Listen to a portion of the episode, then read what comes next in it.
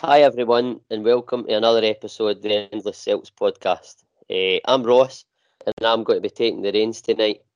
Um, so, tonight we're going to be delving into seasons past, uh, and one of our spin off shows, the Celtic Rewind. So, as a wise man, the chief once said, uh, Don't look back in anger. And we certainly won't tonight as we cover our famous centenary 87 88 double winning season. So I've enlisted uh, the services uh, of Mr. David Goldie tonight. He's not a regular on the podcast, evidently, uh, and he'll be navigating us through this. As although I'm a little older, he's a little older. So uh, how are you getting on, David? I'm well, Ross, mate. I'm well, really well. Thanks very much, and, and obviously slightly less follically challenged than yourself, but that's not uh, anything to sniffed at. But yeah, thanks for inviting me on. I'm, as I say, not a, a contributor, but certainly a, been a listener. Been enjoying the show. It's been great listening to the show as it progressed over the last few months. It's really picking up and doing a great job. So appreciate the, the invite on. Aye, no, uh, thanks for the support on that as well, Dave. And uh, I, I couldn't have thought uh, many better guys to sort of navigate us through this one. Uh, I've heard you talking about this, well, mentioning this uh, season as one of your favourites in the past. So, um, I mean, we'll just get right into it. So, I mean, first of all, to kick us off, uh, just sort of let us let us know uh, how how your relationship, your sort of love affair started with the great club that is Celtic. Well, I suppose my uh, born into a, what you'd all call a Celtic supporting family, both sides. Uh, but um, I had, I, I, suppose the, the, the intro to Celtic for me wasn't actually my dad. In most cases, it's your dad that takes you. But um, in my case, it was my uncle Joe. Who Uncle Joe was my mum's big brother, uh, and he was what you would a Celtic daft, an utter lunatic for Celtic. Um, and he had his, a lot of health challenges in his time, but he used to go uh, home and away for years and years. And I used to remember him when I was a young kid coming back always with a few sherbets in him after the football on a Saturday and uh, hearing all about Celtic on the Saturday night with, when he's had a few beers. Uh, and actually, for enough, I say my dad, my first venture to football, I think I went with my mum, my dad, and my mum to a friendly uh, and then we went to um, a couple of games in the 86 87 season. My dad and I, both Celtic Hibs. And my dad had this pretense at the time that he didn't, he really hated all the bigotry associated with the, the whole old firm thing at the time. And he used to almost kid on he was a Hibs fan. And he, would, he took us to Easter Road a number of times actually and sat in the, in the Celtic end Easter Road uh, for Celtic Hibs and, and vice versa back at Celtic Park. So my first games at Celtic Park were with my dad to go and see us play Hibs. Um, and that would be probably 86, 87 season. And then again the next season we lost it, they lost the league to um, to Rangers the year after.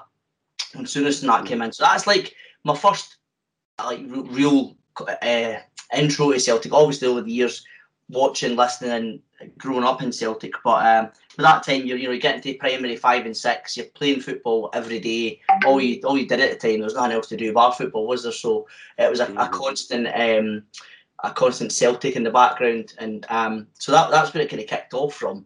Um, and I suppose the the first real season I can remember in earnest really was the was the year we, we nicked it off Hearts in '86, um, right. and that that year was probably when I when I, I, suppose started falling in love with football in a way. You know, it's that what became something you you did every day, and you you were avidly listening and watching and trying to understand what was happening. So that's where of kicked off, and I'd been maybe primary five, I think, at the time. Um, and by the time we got to the year we're going to discuss, you know, I was uh, almost heading off to the, the big schools, they call it the St Kent's. But uh, we were primary seven, and uh, it was a it was a, a, massive year for us in terms of the, the centenary. And um, the year before, obviously, they'd thrown everything at it with the with Souness coming in and starting to spend money like they have over the last 20 years, spend money they didn't have to to bring players in um, to kind of outdo us. So yeah, that's where it all kicked off from. Uncle Joe definitely God rest his soul. He passed away right back in '96. He was down for the the Scotland England game, uh, Euro '96, and he never made it back. So uh, I he was my, my my earliest memories of Celtic. And you mentioned there's no many better people to speak to about this year. I, I can think of a good few, but maybe not would talk as much rubbish as me. But um, like the, big, big Andy Greenhorn or wee Bobby Lear, that they, ah, they'd remember every pass, every tackle of the whole season. They, they were every game home and away. aye, aye. I don't, I don't think we'll need to worry about awkward silences with yourself, Dave. That's the main thing. That's never been one for that, mate. Never one for that. No, no, absolutely no.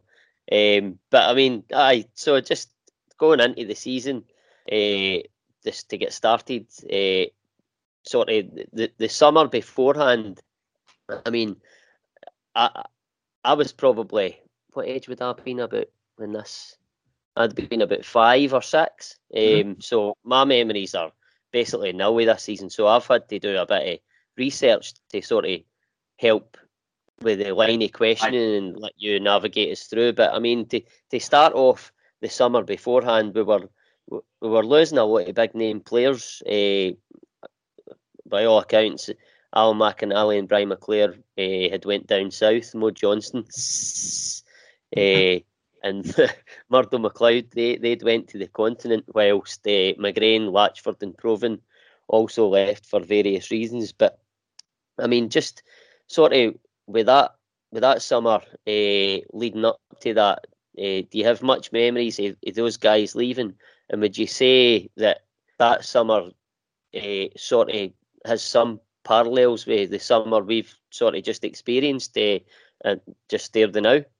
Absolutely. You just took the words out of my mouth. I was just going to say it was almost a bit like the last, a bit like two seasons that reminded me was this, the season we're coming into and the O'Neill season in, in terms of 2001 because we, we had had, you're not talking just about a few players going, and back then, you're, talking about losing pretty much the spine of your team there. You know, we, we lost, I think we lost, as you mentioned, a few of them, right? So we've lost, obviously, Mojo had went, and uh, McLeod had went, uh, and even like say Big Rambo and, and, and Brian McClair. I mean, the whole Brian McClair thing, that was that for me, it gets vastly underrated, but Chucky McClair was an absolutely fi- fantastic football player. And actually, if you if you look at how well he done United, he kind of skated under the radar a bit, but they robbed us for him at that tribunal. It, it, it, took it was hundreds of thousands of pounds, well below the kind of what it would have cost if it went in the market as, it should have.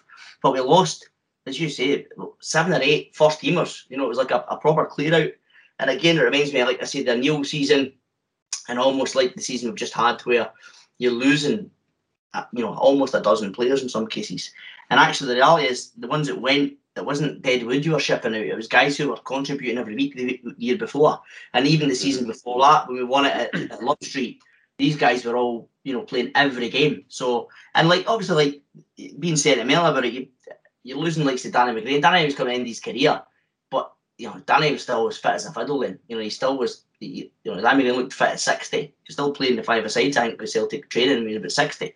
So he was still he probably still the best right back in Scotland now. To be fair, um, but he, he, was he was top class, wasn't he? Different gravy, and again, lucky enough to have seen him in the flesh a good few times. But at the end of his career, but I'd love to see him in his prime. And one of the guys who just was dynamite. Uh, but I huge, huge clear out, and uh, and in a lot of cases didn't generate the kind of funds it would have done in today's market. You know, it's a bit like when Edouard was getting talked about two, three years ago at 35 million, 40 million you know, actually the reality is we've done really well to get the money we did for him this year with the uh, with the year left in his contract. So it kind of puts us in a better position because at the same time as you're losing all these players uh, across the city, they've got an open checkbook of somebody else's money, and they're just they're just going for it, just spending cash mm. everywhere and bringing and bringing in because of the whole Heysel thing.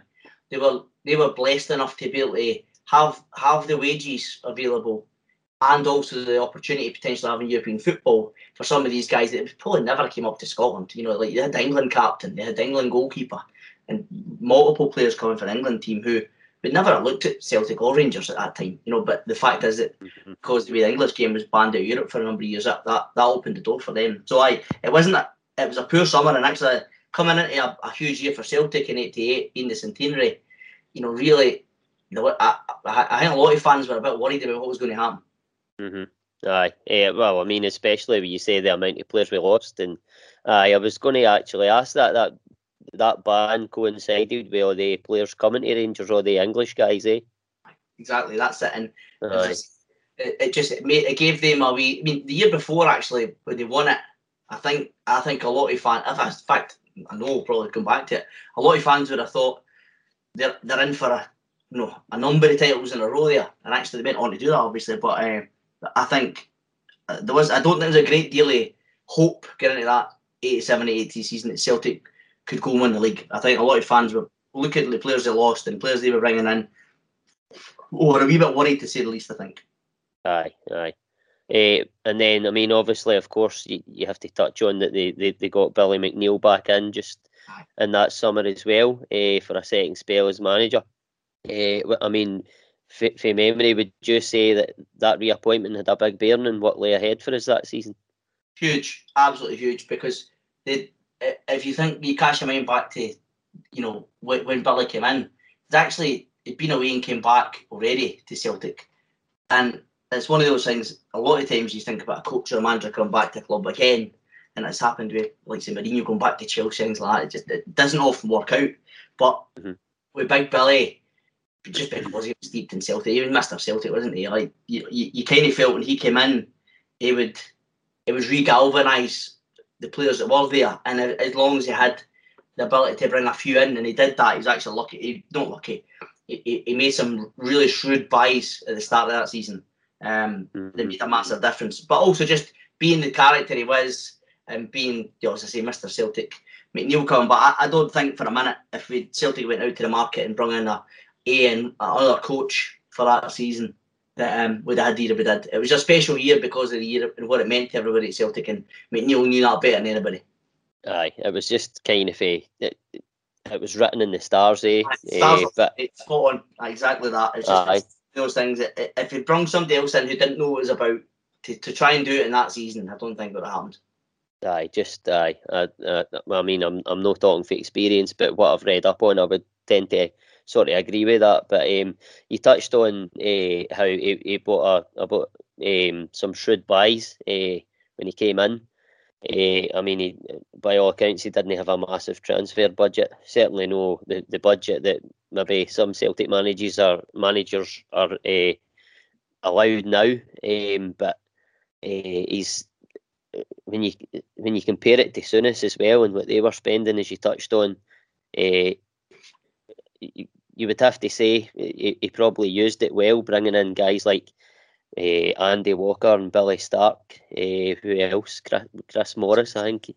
They add to that, uh, and I think Mick McCarthy had been signed by Davy Hay before McNeill's arrival. Hmm, he came in just before that McNeill came back, but the spot on. I, I, think it's one of these. I think I don't think much Andy Walker now at all. He's oh, God, no. taker, but he's uh, at the time, you know, he, he, scored plenty of goals, and uh, he actually you know, he, he got off to a great start at Celtic and he, done, he, had a, he had a really good year that year in particular. But for me, the pick of the bunch of the guys, and it, it's it's flying under the radar now in terms of how people look back at it and probably think about how good a player he actually was. And it was later in his career, but Billy Stark was a huge signing for Celtic at the time. Um, he, he was already a battle hardened quality player and had been in a right good team, and so he knew it was about. And actually, Stark coming in was a.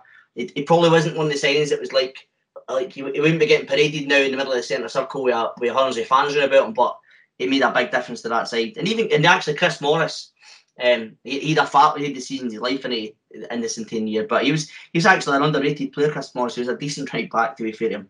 Aye, I, I mean I've only got like vague memories of him when he was still playing at Celtic when my uncle Gary started taking me to the football, taking me to the games and putting me in the, the old jungle and that. But uh, aye, I've, no loads of memories of him. But uh, aye, I, I, mean, so, so going into the opener uh, against Morton, uh, it was the feeling there that this team, well, I mean, you've sort of touched on it anyway, that maybe beforehand you, you maybe weren't really feeling that they could challenge Rangers, but uh, it was was it sort of ramped up that he was more positive after the opening result against Morton. I think that's one of the classic things. If you look at this season, right, we, we lost we lost opening game at Tynecastle, but mm-hmm. but every, everybody came out of that game actually feeling a lot more positive than I had felt two or three weeks before, right? Because you could see there was there was some form of semblance of a style of play, and actually, you know, bossed the entire game and lost a daft goal against Hearts, right? But that season, the opposite happened. We got off to a flyer. I think we, I think we won four or five nil in the first game. Four four nil. I've got. Uh, yeah, we, we, we hammered Morton the first game um, and actually, if I, am trying to remember back today, but we Walker got a brace. I think he got one or two anyway. Um, mm-hmm. and that, that get him off. For any, if any, you know, it's like any striker goes to a new club, and particularly if they go to a team like Celtic, where you need, you need to be scoring 25, 30 goals a year for the Celtic main one of the main strikers of Celtic. And at that time, obviously, you're playing two up front, so you know it's not you're the only forward. He uh, he got off to a flyer and he scored a good few goals early in the season. So that uh, th- that probably made for the move. It was Motherwell came for, I think. So coming from Motherwell to Celtic to hit the ground running like that probably made a big difference to him and therefore the actual the, the team for, for getting off to a decent start. But certainly after the opening game, and especially because Rangers had a, a bit of a shaky start that year. They they didn't start particularly well. Um, and hadn't bedded in very well. And it looked, you know, if you looked at the first half dozen games, you know, or even the first four or five games, probably Celtic were, you know, out in front by a good bit against them. Um, but yeah, it definitely it was one of the ones where you're you're thinking maybe you know in the Neil fact you get the McNeill factor he's in. They've not had a great start, and you start to obviously you know it's like you, you win one game for nothing, and everybody goes away believing that they're going to win the league. You know what I mean? So I was definitely it, cha- it, it, it just changed overnight. You're like this is going to be a shaky season, and then you go off and you win 4 0, and it's like everybody comes out of the game thinking, right, we're going to do this this year. After one game, that's just typical Celtic fans. It's a, it's a bit like the, the, the Dundee game there. Uh, you come off the back of the defeated Tynecastle, and then you go and beat Dundee 6 0, and everybody ah. thinks that's the, the league's going to be wrapped up, eh? Ah, you've got top football after that, and and, and ball, and it's yeah, uh, to, be fair, that game it was six going on twelve or fourteen. It could have been any score that day, but it, it, it, it's like anything else. You you got to temper that enthusiasm and, and hope for a wee bit. But I I think certainly after the opening game, people were a wee bit a wee bit more confident about how we could do that year. Mm-hmm. Aye, uh, and I, I think Andy Walker actually, well, according to my notes and what I've read up on, again, I touch on that I, I have no memory of this season really. Um, but I think he got off to two two doubles in the first two games. Uh, I mean, that's what you want for your striker, like you say. You want you want it's like Kyogo, you know what I mean? Again, it's parallels with this season. So uh, to an extent, you get off to a flyer in, in your first couple of games. It's what you want as a striker. That that's it. And you look at this season, and the you know the you're buying a wee guy who's weighs five stone for Japan and all this rubbish folk are talking about, you know, who know nothing about Japanese football and how good the lad is. And he comes in and he's these movements like frightening. It's frightening to be honest with you. How good I actually can't wait to get back to a game and see him in the flesh because I think his movement just looks incredible. Um, mm-hmm. And the mm-hmm. difference he makes when he plays through the middle is just night and day. Uh, Andy Walker wasn't that kind of runner, but no. certainly, certainly getting somebody who can get off to a decent start. And I think Newman's got was that six he's got now or something already. So you know you, you, look at that and it seems it was definitely parallels with this season. You go, he's got off to a decent start. You know, the, I remember Big Hartson came up and I think he went some stupid like twelve games or so, thirteen games without scoring. Aye.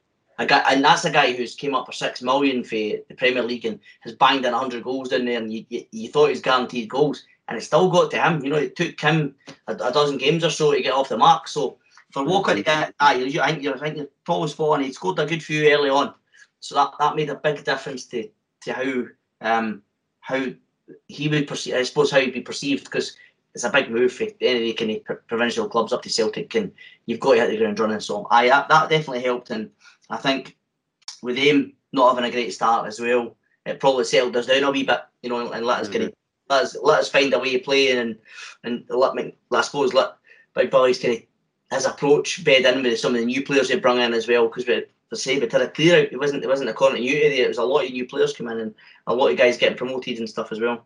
Mm-hmm. Um, aye, and you've just touched on how they, they had a poor start. Uh, I, I think, according to my notes, uh, they they failed to win any of their first three games. Mm-hmm. Uh, so uh, that going into game five against them for us, it was the opening old firm uh, at Parkhead. Uh, yep. Just sort of talk us through some of that game if you if you've much memory. It. Well, it's funny because I, I, mentioned that in terms of the, the games against it, Abdul always talks about how the games against them are always the ones that define the season. And actually, if you look at it that season, I don't think we lost a game to them that year in the, the league. I think we won them all. Right? I think we, we beat them Oh, but we didn't beat. We, we drew a game as well at their place, but we, I don't think we lost to them in the league, right? So it isn't always that way. But um, for me, it was one of the games you went into that game off them and they did a really poor start. As I say, compared to us. I, I, think we maybe dropped points in the fourth game of a draw or something, but certainly getting into that game, it was like right, we've we've got a, a, a wee bit of lead over them, and we're at home, and I I think they're, probably a bit more fancied than they would have been. You know, if it had been the first or second game of the season, they wouldn't have been fancied to, to win the game, Celtic. But what what I remember about that game is uh, I wasn't at it. Was, I got to the I got to one of the the derbies that season. That wasn't it, but um, I remember um, I remember that game. Obviously, at the time you're getting 15 page pullouts in the paper the next day and watching the extended highlights and all that, and speaking to Uncle Joe and hearing all his views at the game and hearing every bit of analysis of who played well. But what I remember the build up to it was um, McStay looked like he was going to be out. And that was, I can remember running the game all, all week in the papers. It was about how the Maestro was going to miss the game, and that was Celtic beat basically if he was out. Um, but that game, and, and actually a couple of games that season boiled over. But what I remember about it was, well, first of all, um, right at the end of the game, uh, and he, it's just he's actually, you look at the guy, he's just a scumbag anyway. But Graham Roberts, who'd came up for, I think if, maybe for Spurs, he came up for, um, one of their one of their England players. He uh, he kicked off at the final whistle. I remember that they obviously beat them, and he's kicked off at the final whistle and causing a ruckus and that, a bit like Diouf did. Remember Diouf did, and and when mm-hmm. Bruni done away kicking off and throwing his shirt off and all that carry on. He done a bit of that, but I remember Souness got sent off in the game. Uh, and he, be fair, Souness could have sent off in every game, right? He got, away with, he got away with absolute murder up here.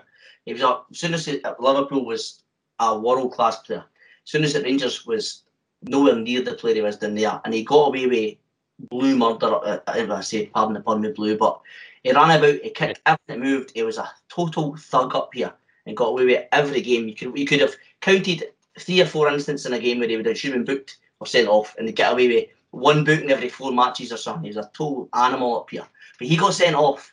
Um, but I, I remember that the best bit about it was we scored a brilliant goal.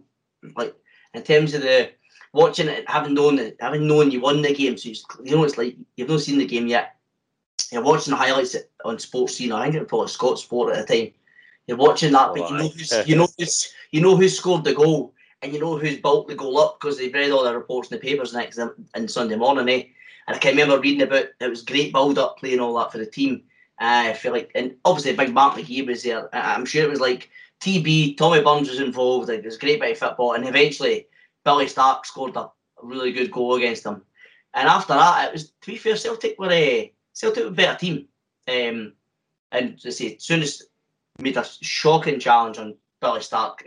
Probably these days they'd have about a six game ban for it. It was that bad. Um, and it, it, it's one of the ones right. I can remember it. I haven't watched it the next morning or next day. Whatever. I think to be fair, Celtic, Celtic were the better side but a good way. Rangers didn't really trouble us in that game. I mean, it's obviously at home. They weren't playing well, and by the time we finished that game, you you built up a decent lead against them. And I I think because we managed to score like Stark scored early on, it like 10 minutes or something. He scored dead early in the game, first 10 minutes. And they had, you know, they had a good side too. It wasn't like they were missing players. They had, they had pretty much a full team out against us. It wasn't like when suddenly into the game with missing five or six first teamers. They had your Durrants, the Fergusons, they had Souness, all, all the guys that were the kind of first team picks, Davy Coopers and McCoist and all that. They were on the team. And uh, Celtic definitely bossed the game. And actually, typically, uh, you know, it, it was all like like you look at it now. They got away with some horrendous tackles during the game, being thuggish. We won one 0 though, but I think the difference is that a lot of Celtic teams, apart from Martin O'Neill's team, loads of Celtic teams in my lifetime have been lightweight in terms of not not want to be not want to kick back, right? But it's that Celtic team had some boys who could kick back, right? You, you had obviously you've got guys in midfield like McStay and Peter Grant. He didn't. Uh, Paul McStay gets viewed, doesn't get viewed as it. Paul McStay was hard as nails when he was younger. He was a proper tackler. Um, but you had TB, you had Peter Grant, you had McStay in midfield, and you had like Big Roy Aitken and that in the team, and guys, guys that could look after themselves and their teammates. So when they, when they were throwing these tackles we weren't we weren't shy. Do you know what I mean? It was a it was a proper battle. But Celtic were by far the best team, and it was one of the ones you came out of it going, you've won that. You know, you, you didn't breathe for ninety minutes or basically if you're at the game, but you, then you go for one. That's a, that's his beat them for the first time this year. So definitely, you mentioned that right at the start. That kind of how was it? what was the kind of taking the temperature of the fans at the, the start of that season. By the time we beat them that game, everybody was thinking, right, this is on for us here because they've started rubbish. Uh, Aye. that was it. To be fair, with a wee lull after that, the team weren't great for a few weeks after that, but there was a wee period we went through. We, we, we couldn't buy a win, draws for, a bit like TB's team the year lost the league, too many draws. But um, Mhm. we went through a great uh, that a wee, a wee sticky spell, but definitely we all felt after that one 0 game that I was it was there for the taking. They were there for the taking that year. Aye. Um, so I mean, obviously you've touched on that wee sticky spell. I was going to ask about that. Uh, like, I think I think they went something like three wins for nine. But I mean, after that, like, I mean, after the Rangers game, I think they've opened up something like a an eight point lead, uh, and then they go through that sticky spell. So as you say that. You really felt like they could go and win the league, and then the sticky spell happens. Do you think then Oh, maybe maybe we're getting a bit far ahead of ourselves here. Aye, that that's it. It was one of the classic Celtic thing. If you, I, I can't remember all the exact results because it's gone back too long ago. But what I can remember is there was, there was a period of time where we probably, I think we maybe played about five games, we drew four of them or something like that. And I, I- by the way, one thing about it at the time is that uh, it's still two points for a win, right? So I think that was just before that. Maybe the couple of seasons after I changed to three points for a win. I think so. Draws weren't the end of the world back then. Now you know it's like it's the classic kind of year where um, his name? Uh, Hugh uh, Hines and Clyde one. He always goes on about how Oh, no, a, draw is a, a draw is a catastrophe or something, defeats you know whatever it is he goes on about it. aye, aye. It was the end of the world basically when you're a Celtic Rangers manager. But um, it was one of them. And I was don't I remember as well. Like, if you think back then, right, there was there was probably f- five or six teams in that that first division, right, who were decent sides, not up there with Celtic's level. But remember, if you remember back until when Rangers won the league in '87, they hadn't hadn't won the league in a decade plus. They weren't in, in the hunt. Aberdeen, United, Hearts, there was all they were all right good teams. So it wasn't Aye. like but see if you went to Tynecastle saying you drew one each, wasn't the end of the world. It was a like that sometimes was not a bad result. Up to Pittodrie then, if you could take something from Pittodrie, you were you were quite delighted with to be honest with you. So it wasn't like some of the games you, I can't remember. There was a couple. I'm sure we. we I think we got beat off Dunfermline or Morton or somebody like that early on in the season. I can't remember exactly who it was, but we lost a game we shouldn't lose to. But you know, it's one of the ones you think if, if Hearts beat us, you would have thought "Hey, it's not the end of the world. If Aberdeen beat or Dun United, who were a right good team at the time, if they beat us, it's not the end of the world. But then Mhm. um, that that sticky spell, it was more about the draws. And I think to be fair, it was like Walker went off the boil after his good start. We didn't have a lot of great options up front. You know what I mean? Like had, I, I, I think Mark McGee was still there. Was McGee still there? Who was there? So, I, but you'd lost a lot of lost a lot of goals in the previous season. You know what I mean? You'd lost McClair, you'd lost Johnston, you lost some guy, you'd lost obviously your, your Bayern Munich legend in terms of Big McInally, right? You you lost some prop like guys who could score goals. So that it wasn't it wasn't a huge surprise. I don't think that they went a number of games we drawn. You know what I mean, it was one of the things you can expected. But aye, it was a certainly certainly after the sticky the sticky start they had, and I was getting off a flyer. It brought I probably brought us all back down earth a wee bit. Aye. Aye, aye. But then, I mean, you, you then come out of that sort of sticky period, if you like, and you, uh, back then you didn't have the sort of restriction of transfer windows and stuff. And coming out the other side, we were able to bring in uh, McAvennie and Joe Miller. Uh, memory, do you think that tipped the balance for us again and buoyed the squad? Given, uh, I think we went on after that, we went on something like a six month unbeaten run. I That- it that was something made- like that made all the 26 games. made all the difference, Ross. And actually, the reality is now, if you look at it, like clubs like if you go back before transfer windows were implemented, right? Clubs who before huge TV money made all the difference. Clubs who were big clubs because they had money because they had big supports and had big commercial deals round that. So you had huge amount of fans, big fan base. That's where your money came from. They clubs always could buy players They made the difference, right? And that's your Liverpool's, your United's down south, you know, up at uh, Arsenal's they were open, they were a huge team. But up here, if Celtic were in trouble at the time, th- there was money to buy players, right? And actually, they went out and went out and Joe Miller done brown to come in by. Wee Joe was underrated with Celtic. Uh, He was a good player before he came. He was a good player after he left Celtic. But but McAvennie was inspired, and I, and I, will be honest, I know if they hadn't got Frank McAvennie in, it wouldn't have been a double winning centenary season. You know that by the goals he scored, but McAvennie, McAvennie, and it's actually quite sad. I think McAvennie went down and, and lit it up down there, like, literally like like you know you look at like the guys like you know Christie and that going down to England now, right? They're going down to Bournemouth of the world. You've got our, our, our main striker going down to Watford, right? We McAvennie went to, to West Ham and they think they finished second or third in the league, but there was a season where there was a there was like a strike with the TV cameras and stuff. So match of the day wasn't on and all that kind of stuff. McAvennie was like either top scorer or second top scorer in the, the, the first division in England, right, with West Ham. And him and Tony Cottee like were bullying teams for fun. They were outstanding the two of them. So when we signed him, that was that was like how to like now I suppose. If like Celtic going down to a team that finished second or third in England and signing their best striker, right, midway through the season in the January window, say you, you wouldn't do it now because the money would be too much. But at that time, the money wasn't that much a difference, so we could do it. And when mm-hmm. like Frank came in, it just was it was just made for Celtic. It was a, like if you look at we've had in in your and my lifetime, we've had the benefit of seeing some for sometimes too short a time some outstanding strikers like go back to cadets of the world, obviously the obviously Henrik, but you you've had some fabulous players and more recently Dembele's and that, but McAvennie was up there anything as a goal scorer. Frank McAvennie, he was a fabulous striker. So that to me, the kind of Boyd, uh, kind of I suppose after a lull to go out and buy, get these players in, it just gave the whole team a boost, um, and the fans a boost too, because we knew how good a player McAvennie was. Do you I mean it was like you, you, it wasn't it wasn't like he was playing out of Mongolia, he was playing down the road and buying goals in for mm-hmm. fun. So he knew it was a good signing and he knew how good a player he was when he was up here before he went down there.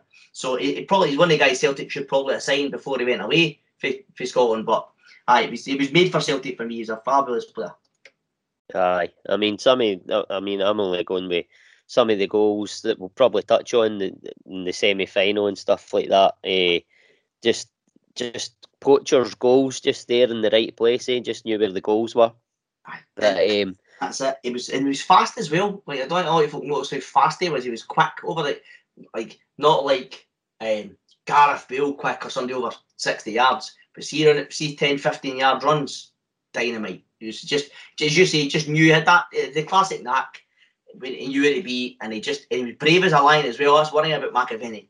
Like, you look at some strikers now and they don't want to put their head in or their foot, where most people would put their feet. We McAvennie would stick his head in anywhere. He was Aye. great as anything. For the side, he's not, remember, he's, I don't know if you met Frank McAvennie before, most folk have met him because he's out and about the much, but he's not a big guy. You know, I mean, I'm by not me and you are the big people, right? He is. Uh, no. uh, he's like I'm. I'm not particularly uh, tall, so standing next to him, I was surprised who he was, considering the amount of amazing headers he scored. Eh? Aye, aye, a bit like well, not putting him in the same bracket, but Larsson wasn't a, a big, massive guy either, and he was brilliant in there. Great, um, but great as well, eh? You should put his head in, but it mattered, eh? You there?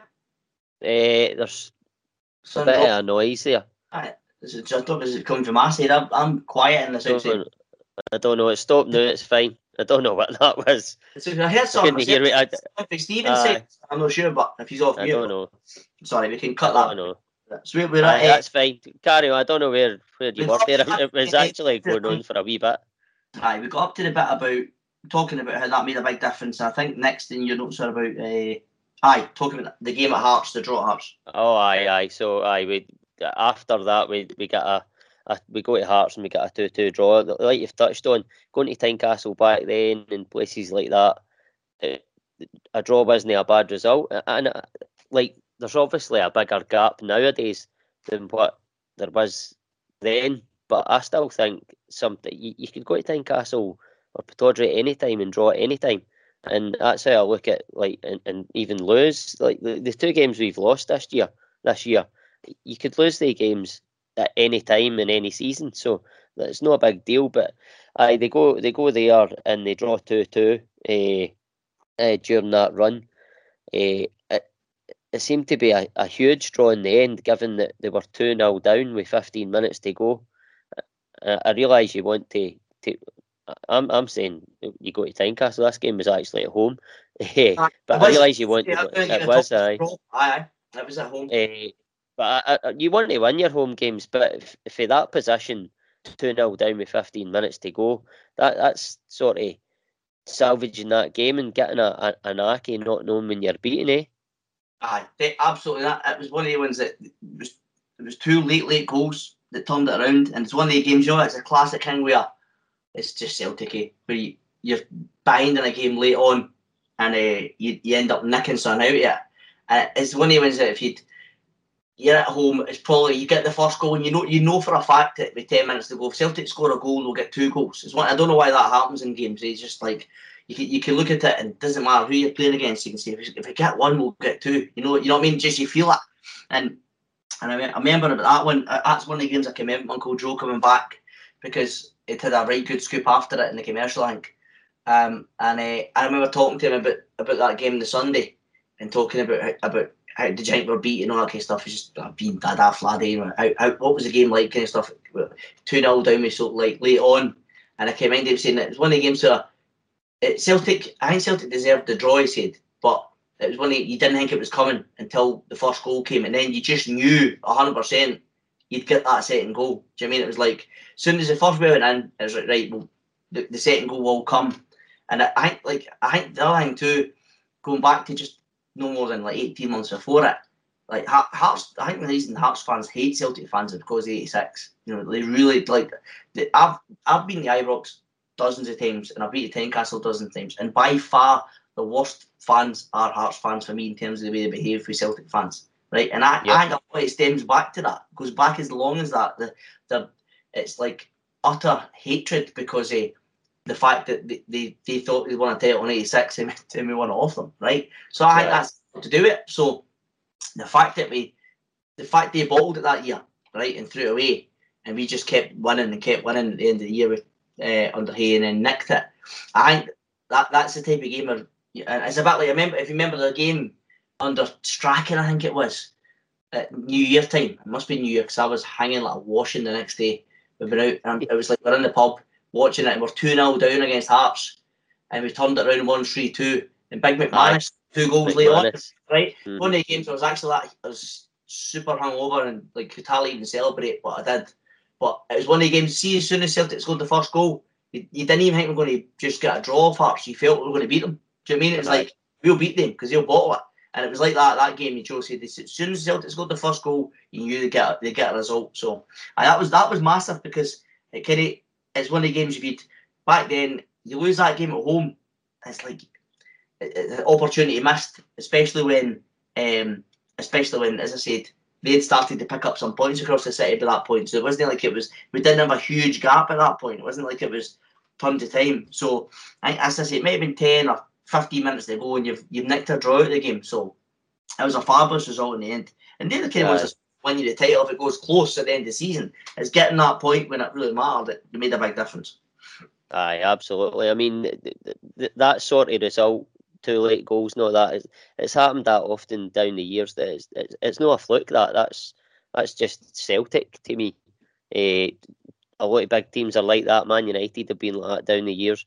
Even dare I say it, Rangers themselves. But uh, so in that game, I think I'm sure it was McStay uh, that gets the equaliser, and what a strike it was for the edge of the box. Uh, again, I'm only going with YouTube. It, it, looks a good strike to me, uh, but it sort of brings me on to my next my next part. I mean, I, I remember McStay for sort of latter part of his career at Celtic. no all good memories, obviously, because we went through a barn spell after the, the season. Uh, one of my biggest memories of McStay's of missing that penalty in the Coca Cola Cup final. But uh, just as I say, I remember him in his the latter part of his uh, career with Celtic. But c- could you sort of talk a little about him and describe describe him as a player, and also if you can, as I know him and as a, a lot of other guys on the podcast know him as the manager and coach. But uh, Tommy Burns, the player, I'd love to hear a bit about him for your memory and just I'm sure some of the younger listeners as well would love to hear about these two guys. Aye, uh, we could do like we could quite easily do a, a two and a half or three hour podcast on Paul McStay alone, and and probably right. TB, I, I seen Tommy Burns probably on his way down, but he's still a fabulous player. But but for me, and it's like everybody's got their own heroes at Celtic, right? And you'll always, depending on what age you are, you'll have different, you know, guys will always say to you, Larsson's the best player I've ever seen, right? But Henrik Larsson was outstanding, no doubt about it. But there's guys who are Uncle Joe's age or Andy Greenhorn's age who'll say Ken Dalglish was the best player I've ever seen, right? Or Danny McGrain was the best player. You know, I mean, they've got another mm-hmm. generation. And my and Vardy's mum would say it'll be it'll be Bertie Auld or it'll be Bobby Murdoch, right? You, you go back generations, you'll always get different guys. I, I, suppose in a way, I was lucky that I'm old enough to have seen Paul McStay in his prime, because uh, not not that you know by the by the time I started watching Celtic and going to games, Paul had already been butchered, butchered weekly right? So mm-hmm. you know, you know how early he retired. You know, he was a young, young man for for retiring from football now, especially at a club at Celtic, where you, you know you'd expect they've got the best of medical care, the best of all stuff type of stuff. And they did have, by the way, it was like world world renowned how good they were at the time, Brian Scott and all sorts of stuff. But Paul McStay, when he broke through, I, I do talk about Paul McStay as being like this as a, as a kind of sitter or like as a, he's a midfielder, didn't he run and all that? Because that's what I remember watching him in his later years, right? But when McStay broke through as a kid, and bear, bear in mind he was a kid, he was in the Celtic first team playing every week at 17 years old in the middle of the park. Mm-hmm. You, you see kids making it and breaking through when they're younger when they play like maybe remember McGeady broke into the team quite early, but he's playing out wide where he can kind of protect a player, or he'll find a, a fullback play like Tierney breaks in because he's just too good to keep out the team, right? But to play in the middle of the park and for Celtic at the time and be a centre midfielder in a in an era where you didn't get sitters and and attacking midfielders. You didn't get lazy midfielders like Frank Lampard who just run forward, right? Or guys who just sit in and defend. Paul McStay is a, like obviously he's a number eight. Paul covered every bit of grass in the park in his early years, and he, he genuinely was the first in the flesh, the first world class player I've ever seen. Right, because there was other guys who were good players at Celtic at the time, but McStay was just one of the guys you watch and just go, he's a, he, his level is different to anybody else in the park. And I'm, I've, there's been very few times I've been at Celtic Park, watched the team, and went, that guy's head and shoulders above everybody. Like there's been, I remember watching years ago watching uh, Paris Saint Germain before they were just an oil team coming and played us in the Cup Winners' Cup. It was right, and we went to Paris and got a wee bit of result. McStay was there at the time. We down to Drew or could beat one now, so we all felt it was a wee chance but they literally passed us off the park. It was one of the games you just got beat. I think 3 0, but it could have been any score. They were that good. And there's very few times you've seen a team like coming and doing that. Nowadays, no, doesn't happen so much, but in the in the in his day, Paul was as good as anybody in his position in the country. And I say the country, I don't mean Scotland, I mean the UK at the time. That, like there's all these stories here. You should have went to Lazio or the Juventus and all that. See this day, there's no way in this day and age many players would have stayed at Celtic like Paul McStay did. Like everybody knows how much a Celtic fan Kieran Tierney is, right? A guy who, who if he wasn't playing football, would be standing in the North Curve, right? That's a, we just know that about the laddie. He's Celtic to the core, right? But when the time comes, the club would decide you're going because we're getting an offer of 20 odd million. And he says, I'm going to make three or four times my wages and I'm going down to the Premier League. It's the right time for some players to move, right? Because they had that opportunity dozens of times to leave Celtic and didn't. And that, that to me, is one of the first reasons why he's my favourite Celtic player of all time ahead of anybody. That he stuck with us, especially in an era where he's playing with guys around about him who wouldn't have got a game with faultless amateurs at the time. Playing with guys who were coming for the army teams to play in that. Just utter, utter rubbish players. Uh, and he stuck with us. But McStay in his, his early days was, was a dynamic number eight that covered every bit of grass in the park. He was hard as nails. He made tackle. If you watch some of his early games, some of the tackles he made, he got up and won the ball and came out and then made a great passway. He, he could pick any pass in the world. In fact, the greatest pass of all time is his pass against them in the 2 0 game. Uh, and that MD that's listening to this can dispute that or the like. That is the best pass. It's called the pass for a reason.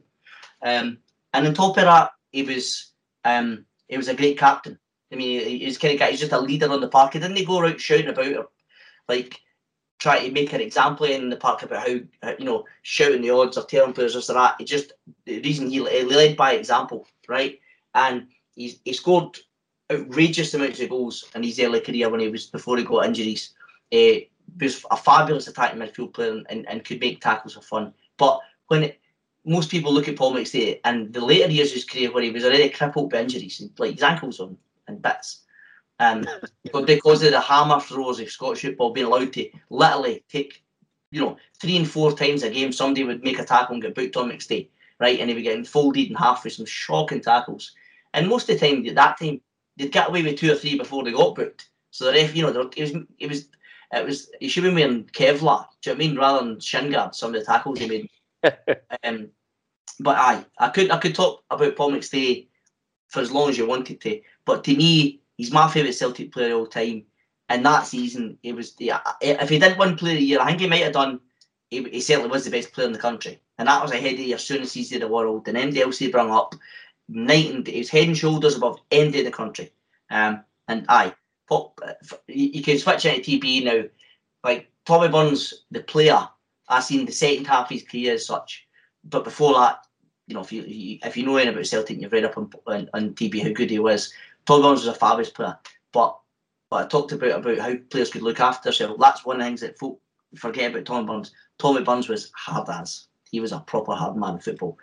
Clever way to up, like didn't run about trying to half guys in two, but he just every tackle he made, somebody he, he would make a mark on somebody. If somebody was running about kicking players, Tommy Burns would be one of the guys who would nail them. It wasn't like a it wasn't like a wee Davy Hay, the kind of silent assassin who would nail guys, but he just he just had that bit of an aura about him next day. And obviously, with the the first player I can remember after him who, who looked a bit like it was John Collins when they hit Evan oh, left foot. Evan goes on that left side, it just looks better. Eh? It just you look at a player and you just think goes on that left foot and there's the balance and the kind of Evan looks so tidy on because you're left footed. Uh, he just had a, a great a great kind of look about him as a footballer, and he just He's, if you watch it, I suppose Tommy Burns was lucky enough to play in some great Celtic teams, right, running through. But he also he had a, he had a you know, he had a great run at it as a manager. And actually, you know, I there's not a Celtic fan that I know would have, you know, would, would have thought he wouldn't have won a title because if you look at it, the money they were throwing at it that at that time, we were trying to keep up with them, and the football we played under Tom was is the best football I've ever seen any any Celtic team play.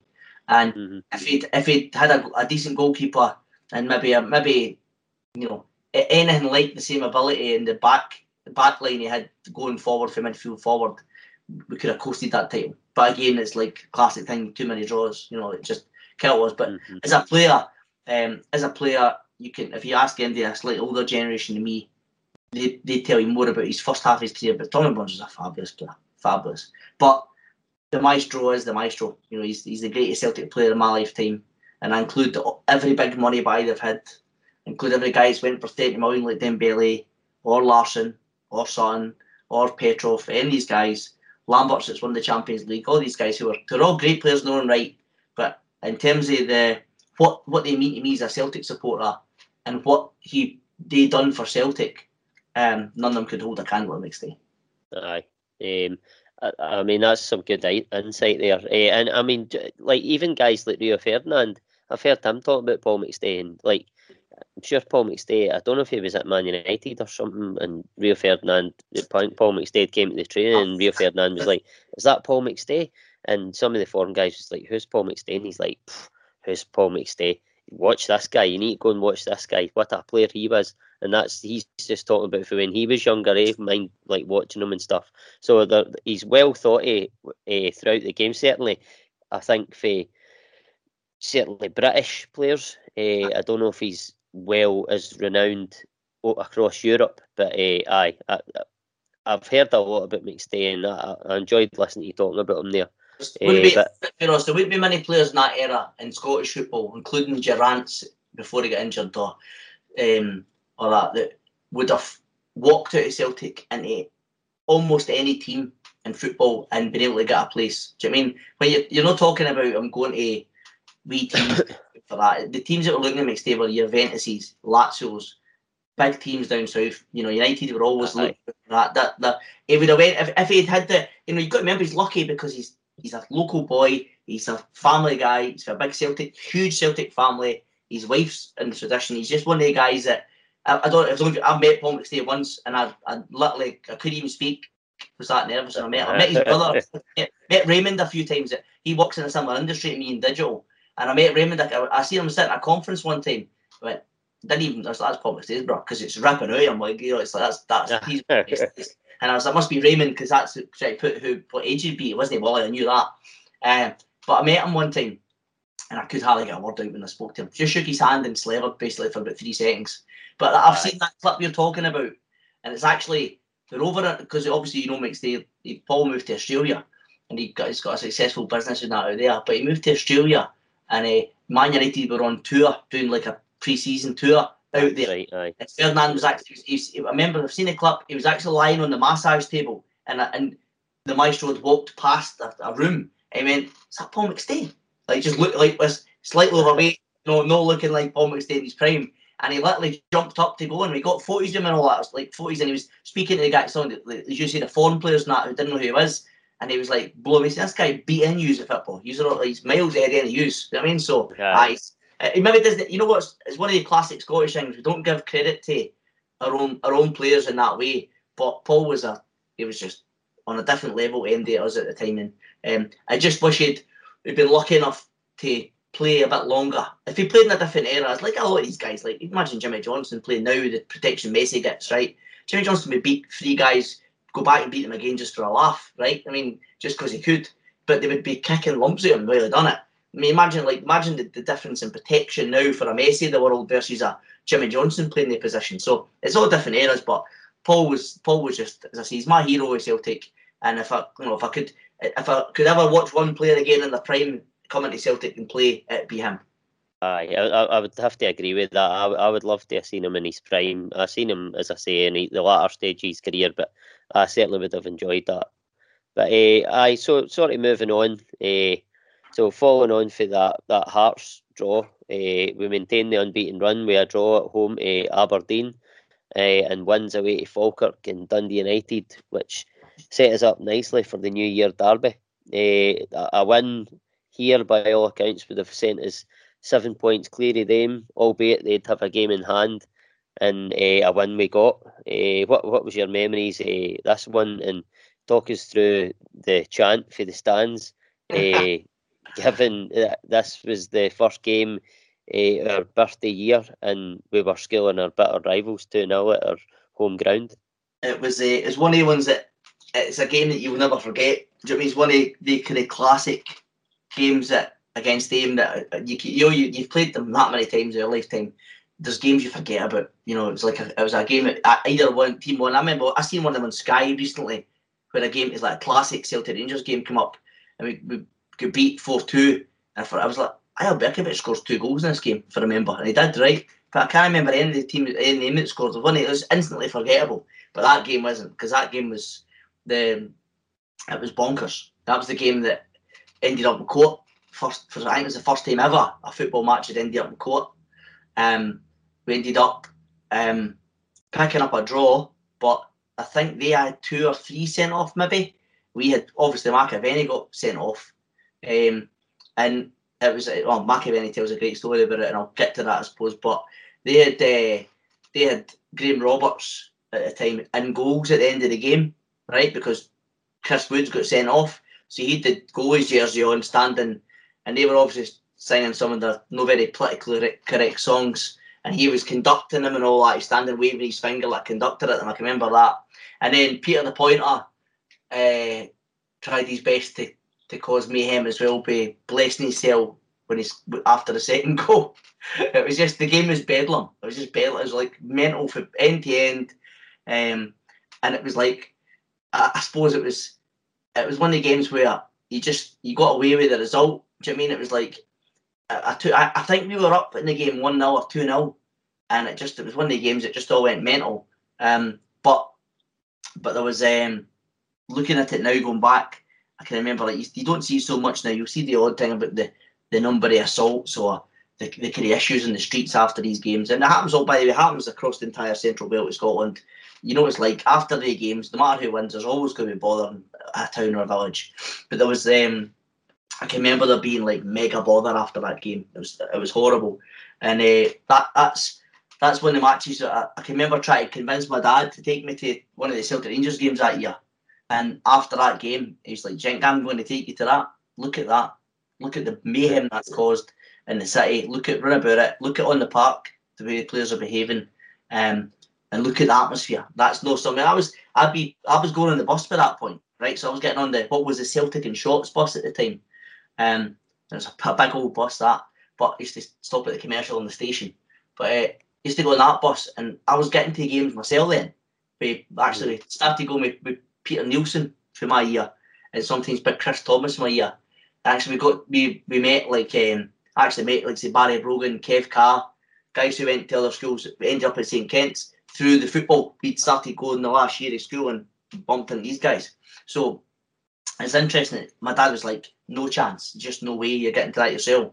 So that kind of as, as much as it was like a, a, good point in the end, Celtic should have won the game. You know I mean, and they they ended up. I, I think if I remember rightly, they got they nicked a point at the end of the game. It was like a a poxy goal when they kind of right like strum, uh, probably a stramash or like a, a header or something. It was one of the games I can't remember who scored it, but it was like a totally deflated at full time. One of the games you think just threw away this. We should we should have won this game as well, but as I say, the game ended up in court, so that, that tells you how much fun the game was. Aye, aye. I think, but I don't know if I've got my notes wrong then, because I've actually got Celtic won the game 2 0, but maybe maybe I've read up wrong. God knows. Well, I think we're talking the 2 0 draw. I think, I think it's me who's getting mixed up. I think it's me who's getting mixed up. Uh, well, I'm talking about the, it was the New Year Derby. Oh, well, according to my notes, they won 2 0, and oh. then it, it, was obviously the, the, the, the fans were singing Happy Birthday, Happy birthday Celtic. Celtic. Aye, you're right. So, we can Stephen can cut and cut this bit out. Absolutely. So, I'm I'm I'm heading myself. I'm thinking about on the after New Year here. I'm forgetting we've, got, played them at New Year as well in their day. So, ah, you're right. So I'm, I'm totally ahead of myself. Like going, I'm thinking it's a 2 game. You're talking about that. Uh, no, no, I just I wasn't wanting to cut you off there because I wasn't sure if I'd got my notes wrong. well, you're no, you're right because we definitely beat them. That's for sure. Um, aye. Um, and it was it was one of them. I'm I'm getting well confused ahead of myself there. So going back to it, it would be what what date was that? The first, second of January, second of oh, January. Aye, aye, second near the kind of near day game. That's right. So we'll take that off the top again, right? So we can get in, especially talking about his happy birthday Celtic because that was the first game we played after the the turn of the year. So, aye, so take it back to that.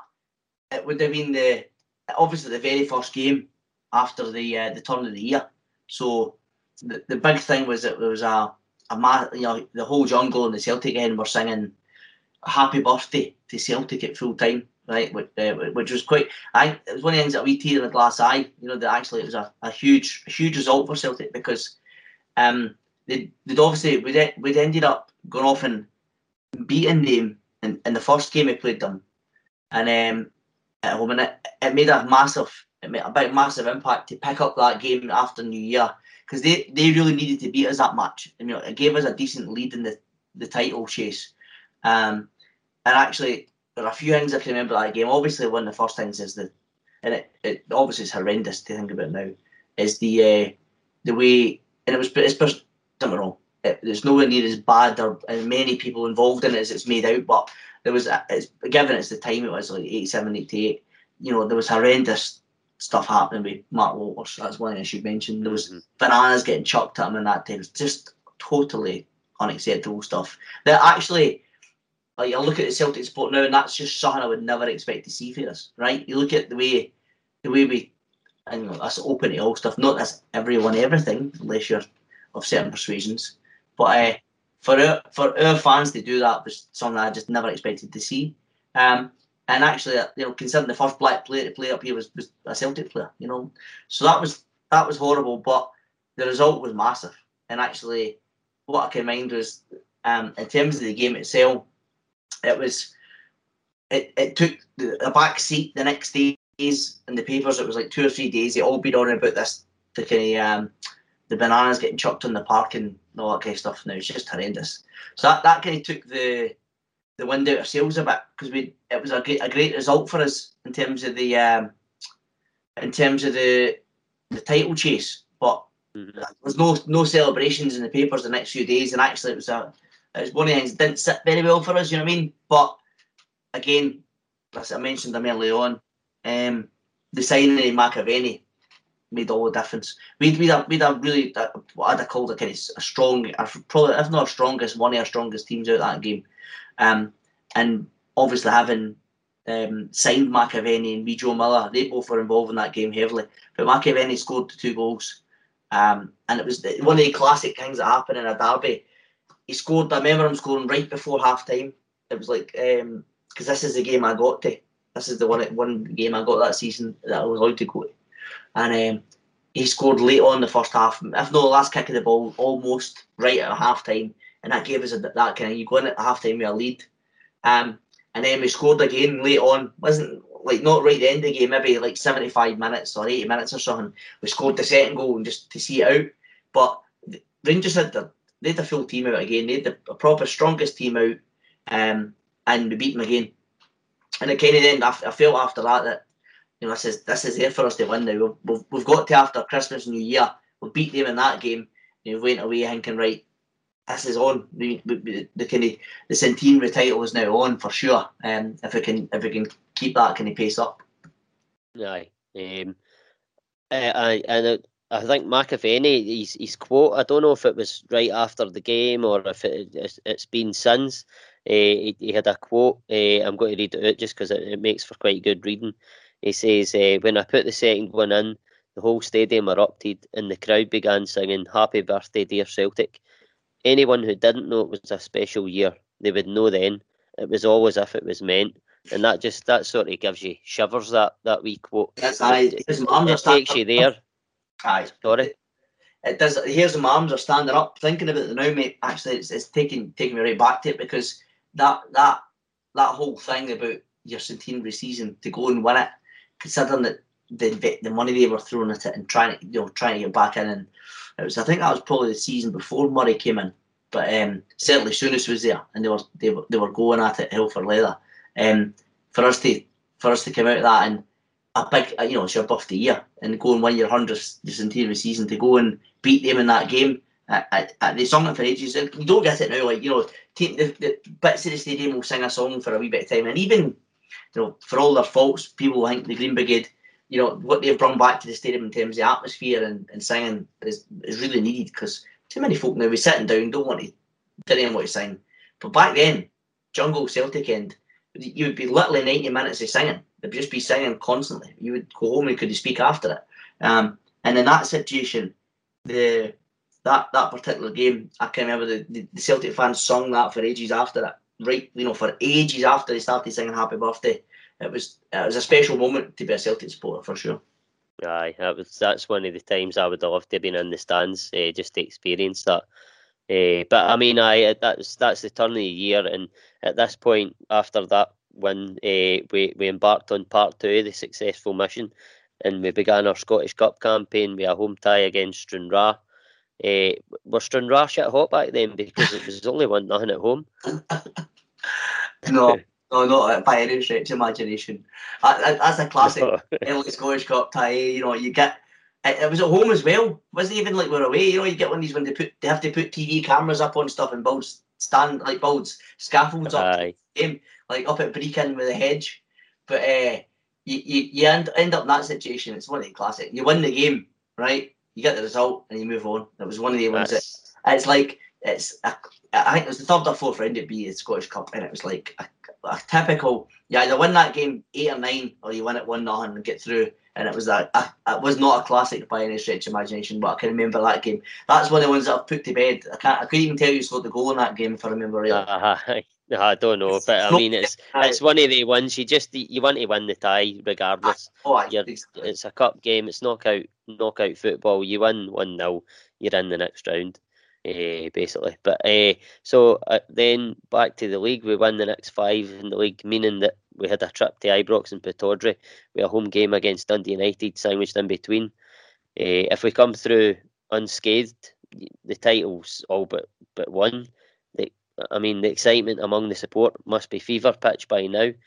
Uh, sort of describe the emotion before heading into these massive games. Well, certainly the the Rangers and Aberdeen ones as they were they were both in and around us uh, in the title race at that time. Aye, uh, and that is one of the ones you know. You go, you look at the fixtures. Sometimes they come up, and you go, "That's like a classic situation where you, you play the teams in and around about you back to back or close. And you, you tip, usually with Celtic, that always falls. You've got like a away European game with somebody just as you come back to play the Ibrox. But when you played the Sunday before at Pittodrie or whatever, right? It's one of the ones where you've got like a, a series of games that you know are vital. Um, and I can remember it was like a, it was the, the game against them. Was that was that the draw? Is that a two each game you're talking about? I'm trying to remember what was. Uh, what. I think oh, I think they won two one, but I, I could say my notes. What was what? So it was. I'm trying to remember now. So I think the draw was the last game. Actually, that was maybe the last game because it was them probably. And so I'm trying to think now back to when that would. So we had we played them, and we had a game. It was either Aberdeen. It was United. Was it United? You said. Aye. Aye. So it was one of these situations where they, we we kind of steadied the ship after a wee second shaky spell in the round after after we beat Rangers at New Year. So we shaky bit again, and then they were on a good run. It's just in terms of dropping a couple of daft points. We were on a good run again, and they ended up coming up. It was like that that situation where you're going Ibrox, Pittodrie, and then you come back to home, and if you can get points in the games, you, you feel like it's there. Um, and then obviously you've won the first game against Rangers. We beat them. It was two or three one, I think, at home. Um, and then we went up to Aberdeen and beat them. And it was uh, once you went to Pittodrie, I, I, it's one of the games you think we beat them, and then you got and beat them at Pittodrie. You just it's like that's it. You know, you surely surely we can't lose it for here. Even we can't throw that away. Uh, and I, I, think at that point we're all thinking that that's it. It's done and dusted. Aye. Um, and then uh, I mean, so they come, they've, they've came through the sort of Rangers and Aberdeen games unscathed. Uh, the title, it's it's all but secured. Uh, I mean, probably the managers and the players at the time wouldn't say that as they always do, but uh, I think most of the fans are, are feeling like we're, we're almost there. But uh, we've all we moved back to the cup, uh, and we've already disposed of Hibs, courtesy a replay right. at Easter Road and Partick Thistle, respectively. Mm-hmm. setting up a Hampden date with Hearts, and what a dramatic match this served up. one one or two at the tail end of that season, as we'll inevitably touch on. But did you get along to this semi final? I was at that game. That's one of, the, one of the only cup games I was at that season. I, I, was at the Easter, the game at Easter Road, the replay. So I was at that. My dad, he took me that, right. and I got to the next game. It's funny you mentioned that because if you think about that now, if you look at the draw for the Scottish Cup, right, how often would you get in a season Hibs, Hearts, and Dundee United in a Scot, you know, all all Premier League in a row like that? Yeah. To be honest with you looking at the draws now, you that just doesn't happen now. It just doesn't happen. I don't know why, but we, we certainly had a tough draw that year, and I'm pretty sure, if I remember rightly, we were pretty stinking against Hibs in the first game, and we, we ended up getting the draw and went and went to Easter Road. I was at I wasn't the home game, but was at the away game. My dad uh, at Easter Road, and then we came back, and I got I got tickets to the uh, the semi final, and I, we actually bought them for I can't got them on the bus so we actually went and bought tickets somewhere. I think my mum might have went and got tickets for me for something like that. It was a weird one, but we went to that game and it was like a, a you know, one of the kind of games was a bit, a bit end to end, a bit open as such, and both teams kind of try to go and win it. They had, and they were Hearts were still a good team at the time, by they were no, they were no mugs by any stretch, um, and they, they, they went ahead actually in the game. They went ahead, and it was like I'm sure I'm trying to remember who done it, but I was pretty sure there was a foul on the keeper. It's like a, a that. Aye, that's I would agree with that. now, oh, now, like nowadays, it would have been like the boy would get booked for it probably, but pretty much remember rightly, it was a, a foul on a goalie, and they went up, and uh, it just was like Celtic constantly Celtic. One of these situations where you're going, the goal's got to come, and it's like kept going, kept going, and just couldn't. Like, even we had good chances you just want to take them. And we we got that you know classic. Mean, you get in a great position, the final ball's crap, or they didn't play the right pass at the right time, or when they did come in the box, it was a rubbish finish. And you just it gets to that stage later on in the game, you're thinking, nah, it's going to be, or we're going to lose this game. It's one of the, just like Abdi says, one of the one of the days. Uh, but it was it was the way the way it transpired. Obviously, wasn't wasn't to be that way. You know, it wasn't. It, we ended up um, with the you know, I suppose it's the centenary thing, isn't it? It's like Celtic in their centenary season. It was just meant to be that they they went on and, and got the result in that game, you know. And I'm sure, like I said, going back to the the season '86 back to Love Street. You know that the the Hearts bottle hang again. You know Celtic Celtic got the first goal, and mm. I can't remember what minute we scored. It was late on anyway.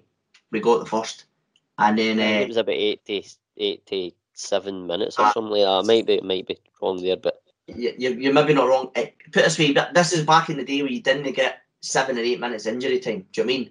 You maybe get one or two or max. So it was like if something proper happened, the guy went off on a stretcher. wasn't wasn't it? Wouldn't get like thirty seconds added for a goal being scored and that kind of stuff. So when we scored it was late on. It was like you did one of the games you're just saying, just get a draw, get a draw and get a replay. And then they nicked a goal. And then obviously it's bedlam after that. Utter bedlam. Because I, I think it's one of the games that you just you felt like if you because you you look at it and go, if you score one in a lot of the games, you get two. But it was so late on, right? It was like right at the last kick of the ball, you felt like you scored the goal to get a draw, and then to go and obviously go on and and nick that winner. I mean, it was. I, I think it was like it was 90 minutes anyway. Let's say right. It was probably 90 minutes anyway when they got the goal, um, and they had like Hearts had had to make had to make great chances, right? Um, but McAvennie's goal, if I remember it, he scored the first goal, and it wasn't a great goal, I don't think the first goal, but um, it was a the, the second goal that won it for us. Um, it was just like it was utter bedlam at full time, and that is one of the games that kind of knocked the radio out and the t- like you know the cameras and the telly was jumping about daft. It was just like utter, it was craziness. And I, I remember going back home and like you're obviously buzzing because you've won the game. You're getting back home and getting out. You know it's like getting out hand and down the south side's always a nightmare, right? Coming like that side out of Glasgow's always torture if you're Hampden is at Mount Florida, but you weren't bothered because you you didn't care about how long it took you to go home because you'd won that game two one, and uh, I can remember getting like desperately like because we had in the house. I'm sure we had like a Betamax video at the time, and it was like the game was on the telly. I think so. It was like you wanted it to be recorded, but try to set a recorder. Then there'd have been like you know, a degree and some kind of special rocket science to set a video record. You're basically hoping, you were hoping your grand would hit play and record at the same time and get that game on on tape. Uh, and I commend it. I, I remember that, like either the highlights of the game or the game itself. I remember watching it dozens of times after it because it was it was not like now you just go to YouTube and look at the goals and that. But I remember watching it. I was like after Larchford or something. I was doing the doing the commentary on Scotsport and actually seeing it again and again, watching it, watching the celebrations. It was brilliant. Uh, uh, one of one of the in my early days watching Celtic, because if you think about it, after that season, I went through the entire high school years of going to watch Celtic home and away and doing nothing. So that was like that was like thinking back to the when I was in my younger days watching us. That was one of the best moments to be a Celtic fan. It's just the way we won the game. It's like I don't know if you're at the game. You were going to football at the time for sure at the time, but if you remember back to the game against Shakhtar Donetsk in the Champions League qualifiers, was it Champions League? Mm-hmm. No, it was the Spartak Moscow game because the Shakhtar game was in a group stage. But we're in the we beat Spartak Moscow in penalties. Remember? No, mm-hmm. was it was it, who was it? No, name man, I'm getting mixed up. That was penalties when Boruc saved the penalty. Who was the team B James Forrest scored a goal right now? Oh, Shak- Shakhtar Karagandy it was. Uh, Karamandy, I say I was saying Shakhtar Donetsk. That's because I remember Aye. that when big Jiri Jarosik scored a late goal against them. And then remember the we Donati scored a goal in 80, 90 odd minutes against them, right, for it to go put us through basically. But that game against that Karagandy, who were like Johnny No Namers, you'd have thought, right? But it, we needed a result at home because we didn't do well over there and James has scored like 90 odd minutes to win the game.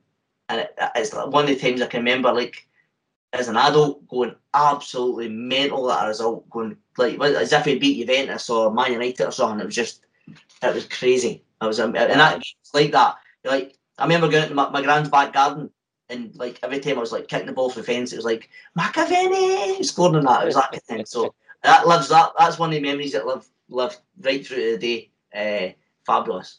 Uh, it's similar to uh, when Celtic they were down a game I've touched on before in the podcast. Uh, when Celtic were down one 0 to Dundee United at Parkhead, and uh, it was in the Scottish Cup, and they scored two late goals. Andy Thom and I think it was Van Hooijdonk, and they were that was similar sort of the way they won that game, uh, and that was that was Bedlam in the stands then as well. Uh, but I so we've come through the semi final. We've got the final against Dundee United to look forward to.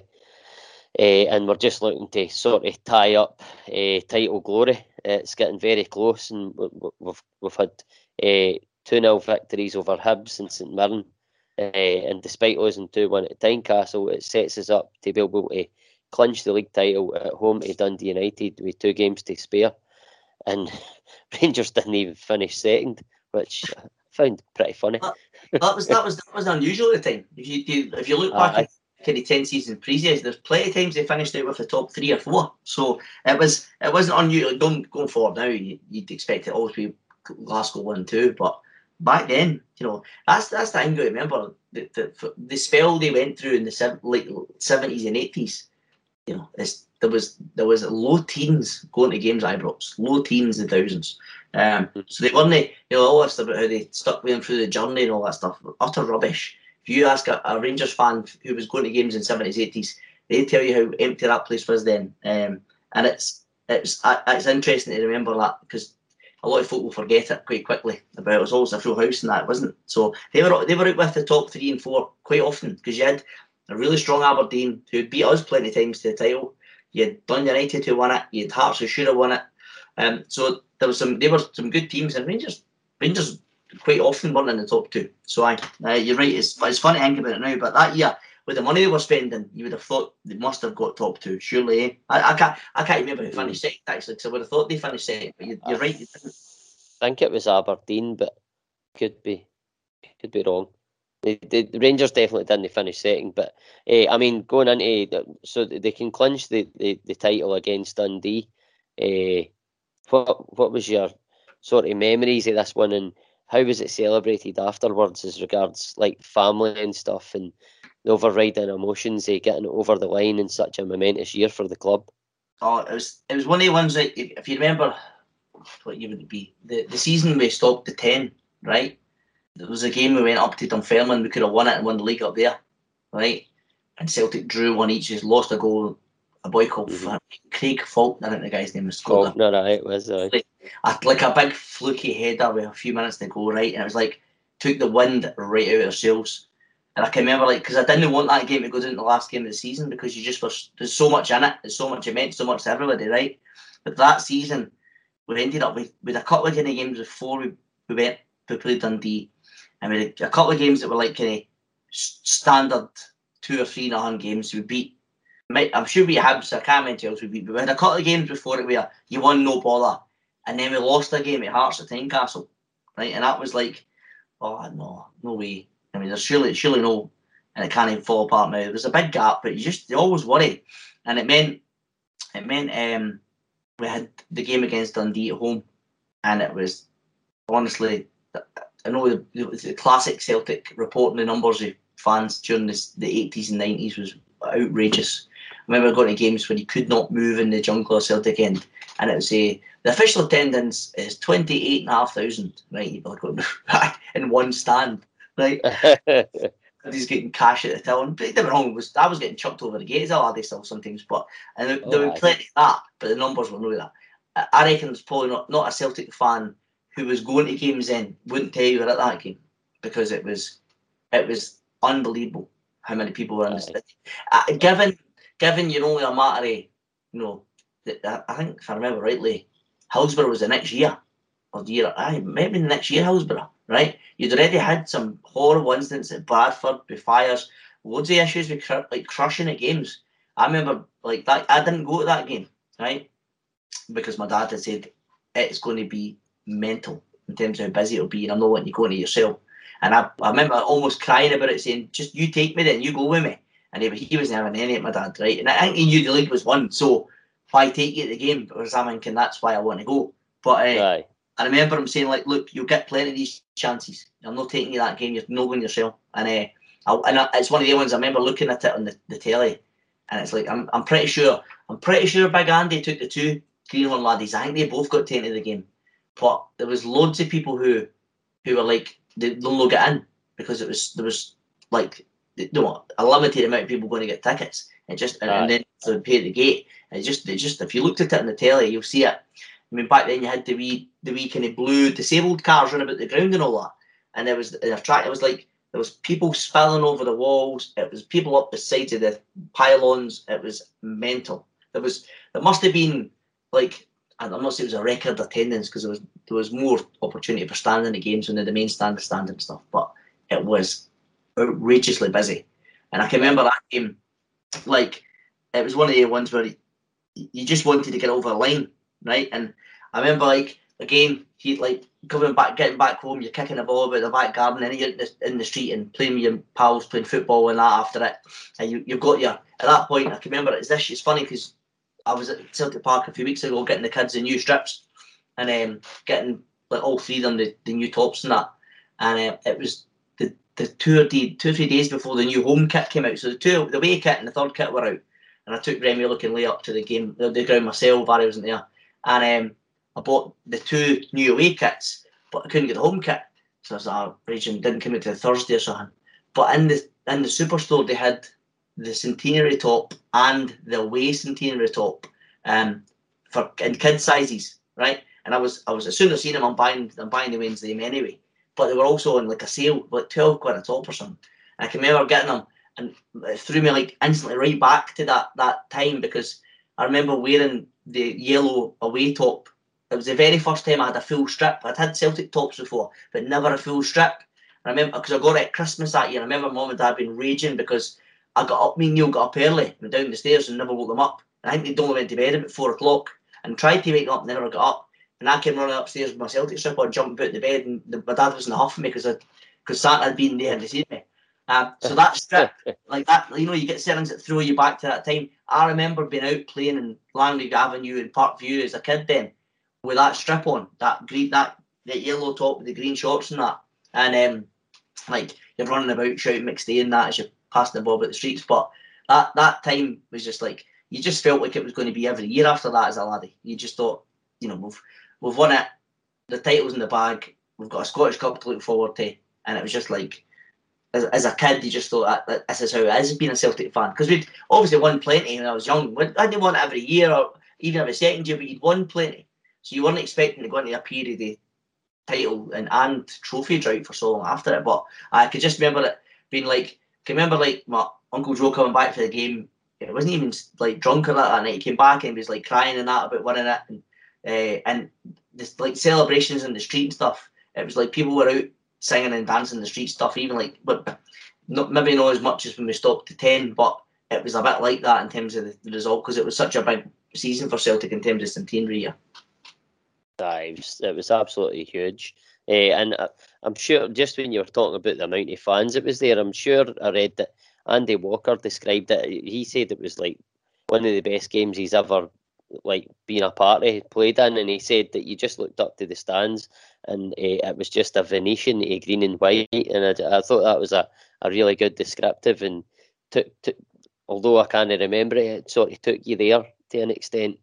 Um, but I described that spot one, isn't it? It's just in terms of the way it fell and the way, the way that it worked out. It's like it just was like a mass moving. You know, you look at the games back in the the sixties and seventies, and you look at the amount of people on the grounds. Like a classic one's the the Celtic Leeds game at Hampden, right? And you look at the number of folk there, and like just when one person moves, a hundred people move. It was a bit like that, and but it spilled over onto the track and everything. It just it was like so many people out on the the track side and sitting over the wall and kids sitting down on the ground and like lying down in front of the trackside wall.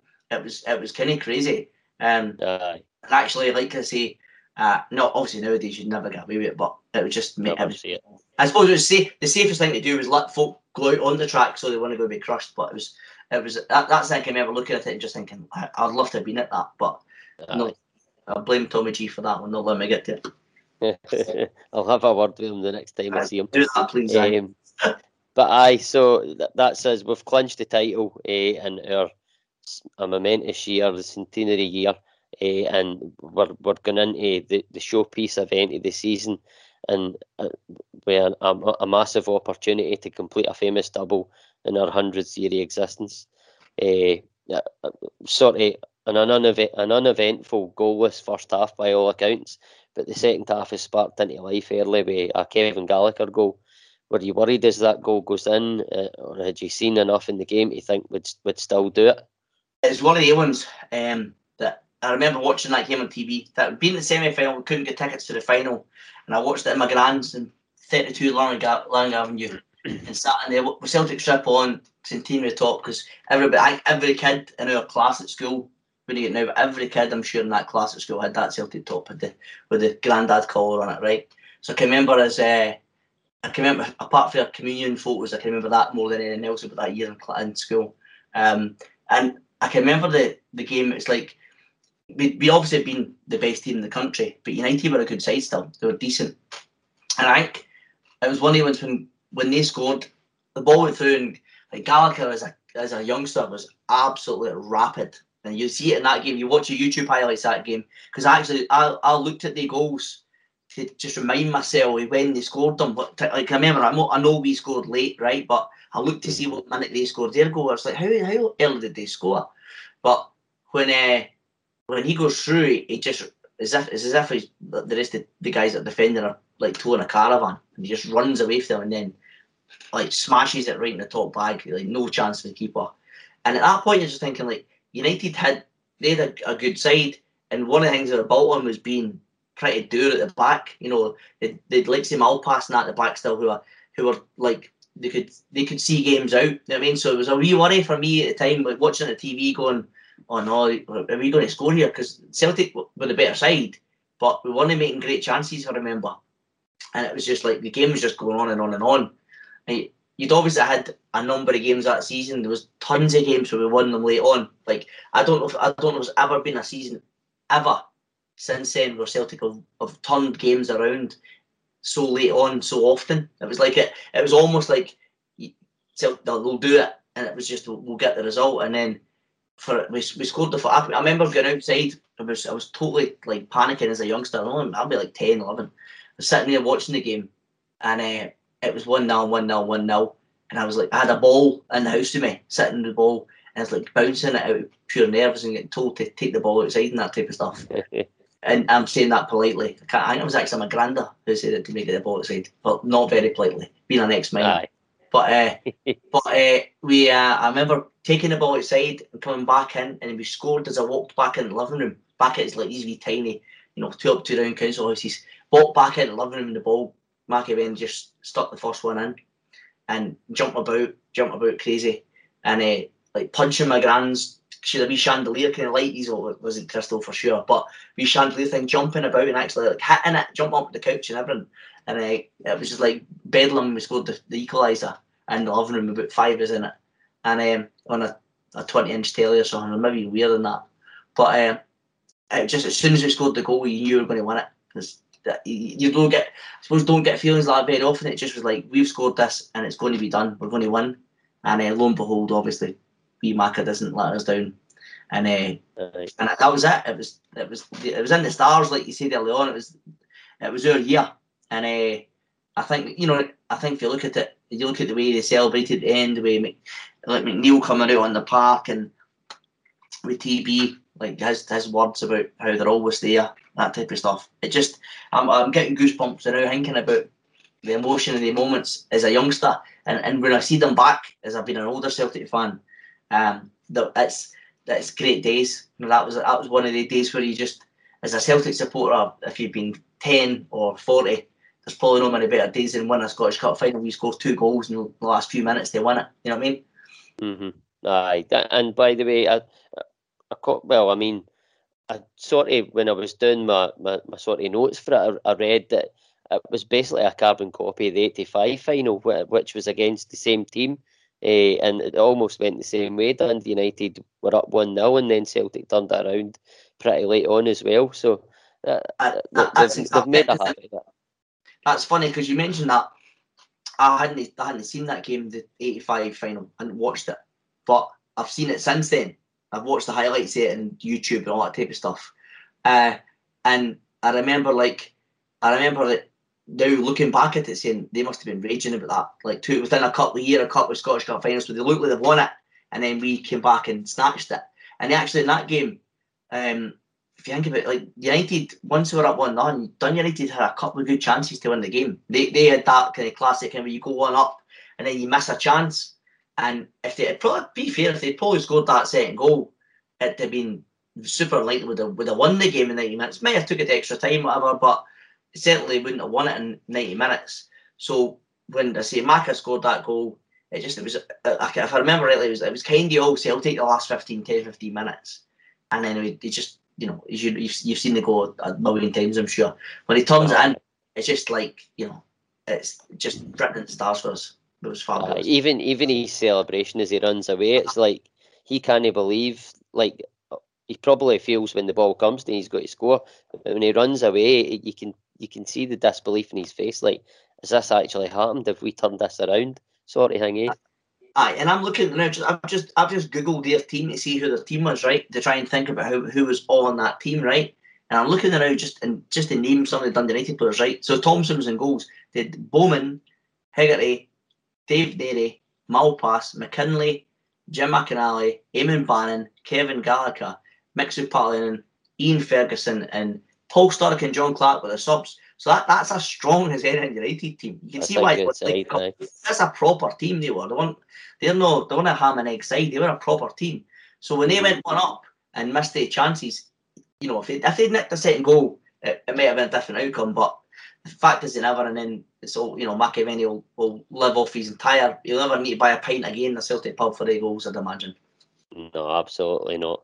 Uh, aye, so, I mean, it's like uh, just sort of to finish off. Then, I mean, it's it's a the perfect season. They they couldn't have made it up really, uh, but overall, it's it's a sort of another it's another roller coaster of a season. But fair to say, an unexpected and timely double for the hoops, uh, and like we've said, it was written in the stars. Uh, just a, a couple of wee stats on the season, just just to round up. Andy Walker was the top goal, goal scorer in that year, which you'd sort of touched upon. Mm. And again, you were right with the Paul McStay shout of the P- PFA Player of the Year. Um, but uh, I, I mean, sorry. I'm not surprised at that. I, I wasn't sure for like if he'd won Player of the Year, but it'd have been it'd have been an absolute injustice if he hadn't. You know what I mean? Aye, aye, definitely. I mean, but uh, it was ultimately they, they won a double as a squad in a monumental year in our long, great, and unbroken history. Uh, we, we embarked on a barren spell for seven years after that, as we all know, uh, and we, we came out the other side better for it. But in the end, Celtic will always have the centenary, centenary season, and the fans will always have the centenary season. Cel- Celtic will always give you special moments and memories, and this was just another to add to the long list. Would you agree? Uh, that's it, mate. And and as I said, I just in terms of that the, the the overriding thing about the end of that season, and you've probably seen the clip a million times when he starts welling up when he's saying it with TB, but when he says they're there and they're always there, and God bless every one of them, right? Aye. I, I'm, I'm up thinking about that, even saying the words out loud, how much it, it meant to us all, and how much it meant to him, and other guys in that, other guys in that park who you know are utterly steeped in Celtic, for McStay's and the Peter Grant's the world, you know, being injured in games and come, you know, playing through in for Celtic. That that season for McNeill to come back the way he did, for him to make those signings that, that knew what it was about, and guys like Billy Stark who, who came in and made a massive impact against that, you know, against the, the kind of evil empire of what was happening across the roadway, throwing money at something, you know, for the first time, really. You know, it was like a, it wasn't even happening down south, really, then. There was no clubs yet. It wasn't, you look at it now, you know, we play teams like City and, and so on, and uh, have been bought over with, with crazy money getting spent. That wasn't happening in British football, really. You just had clubs that had the, the kind of money they owned. So for them to be doing that and outspending such a level, it was an imbalance in the force, let's say. And that year, it definitely, uh, it definitely went against. You know, if you, if most bet most betting people at the start of the season would have bet Rangers to win the league, um, and certainly for us to win a double in it, year, it's, it's a season I'll never forget. Aye, aye, aye. Well, uh, I mean, that sort of brings us to the, the end of the episode. Uh, it's been a long one tonight, but I've I've thoroughly enjoyed it. What about yourself? You enjoyed it? Great, mate. I could talk about this season and any season as, many, as for as long as you want. And actually, I'm sure that the guys will, will be able to edit down some of the some of the stories to a, a more listenable level. But see, I've, I've really I've really enjoyed um, all the episodes that you guys do as, as part of Standard Show, and Um, there's, there's so many opportunities for this type of stuff with people who, who have got a lot more detail and can bring more colour to some of these games than I can in some of these seasons. But I look, I'm really looking forward to more of these uh, rewind seasons and sitting with a beer and listening to them when I get a chance, uh, as much as I can. Aye, I mean this is only a this is only our second rewind. We we need to really get a few more on the go, but just with the the actual main podcast and commitments everybody's got, it's just not always possible. But uh, I mean, th- time for it, isn't it? That's the thing. It's an international week's a great opportunity to, to talk about Celtic because let's be honest, aye, it keeps it keeps it it's not, it's not football when it's not Celtic, frankly. So, aye, exactly. Uh, but I uh, again, thanks very much for coming on and giving us giving up your time for us. It's it's very much appreciated, Dave. Uh, Welcome, mate. And I say I look forward to listening to the, the next few episodes as we, we kick on this season and hopefully uh, can get get behind Ange and decide and, and let's hope some of the new guys that have come in can hit the ground running. But Landy Walker, the guy for Holland's a great example. You know what I mean? If he he can get a goal or two early on, that could make a big difference there uh, as this year because we need some we need more goals in that team who we've lost. Eh? Absolutely, I, I couldn't agree more with that. Uh, but I mean, just to round up, uh, uh, thanks again to everyone who listens and has subscribed to us. Eh, and uh, on this podcast, feel free to add some comments and memories of your own this season. I'd love to, I'd love to hear some of the stories out with Dave's. so I go for that. we're always happy to hear other comments and interact with you guys. Uh, but again, until next time, everyone, take care and hail, hail.